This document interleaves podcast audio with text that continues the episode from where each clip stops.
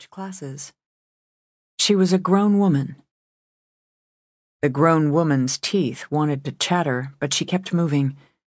She hoped her grandparents were around and felt hard twists of guilt because she couldn't be absolutely sure Grammy or Grandpa were still alive.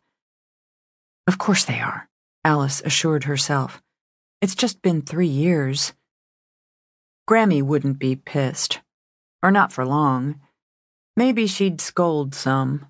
Look how skinny you are. What on God's green earth have you done to your hair?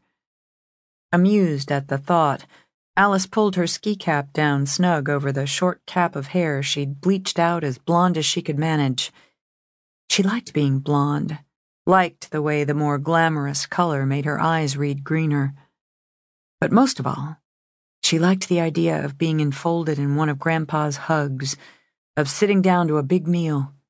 Thanksgiving was almost here, and telling her whole stick up the ass family of her adventures. She'd seen the Pacific Ocean, had strutted along Rodeo Drive like a movie star, had twice worked as an extra for an actual movie. Maybe getting real parts in real movies turned out to be a lot harder than she'd imagined, but she'd tried.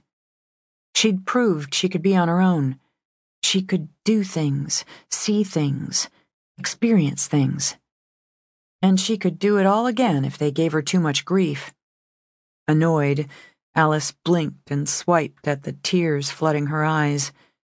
She wouldn't beg. She would not beg them to take her back, to take her in. God, she just wanted to be home. The angle of the sun told her she'd never make it by nightfall, and she could smell fresh snow in the air. Maybe. Maybe if she cut through the trees, across the fields, she could make it to the Skinner place. She stopped, tired, torn. Safer to stay on the road, but heading across the fields would cut off a good mile or more. Plus, there were a couple of cabins if she could remember her way. Bare bones for wilderness vacationers, but she could break in, get a fire going, maybe even find some canned food. She looked down the seemingly endless road, then over the snow buried fields toward the snow capped mountains rising into a sky going gray blue with dusk and the oncoming snow. Later, Alice would think of that indecision, that few minutes of hesitation standing in the bitter wind on the shoulder of the road, the few minutes before she took a step toward the fields, the mountains, that would have taken her into the lengthening shadows of the pines, away from the road though it was the first sound Alice had heard in more than two hours, other than her own breathing, her own bootsteps, the wind shuddering through the trees. The rattle of an engine didn't register at first. When it did, she scrambled back through the snow, felt her heart leap at the sight of the pickup chugging its way toward her. She stepped forward and, rather than sticking out her thumb as she'd done countless times in her journeys, waved her arms in a signal of distress. She might have been gone for three years, but she'd been born and bred a country girl, a Westerner. No one would drive by a woman signaling for help on a lonely road.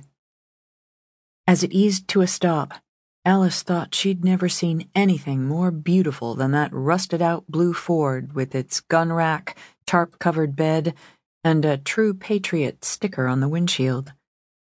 When the driver leaned over, rolled down the window, she had to fight off tears. Looks like you need some help. I sure could use a ride. She gave him a quick smile, sizing him up. She needed that ride, but she wasn't stupid. He wore a sheepskin coat that had some years on it and a cutter style brown hat over short dark hair. Good looking, Alice thought, which always helped. Older, had to be at least forty. His eyes, dark too, looked friendly enough. She could hear the line dance beat of country music from the radio. How far are you going? he asked in that western Montana drawl that sounded like music too. To the Bodine Ranch. It's just. Sure. I know the Bodine place. Going right by it.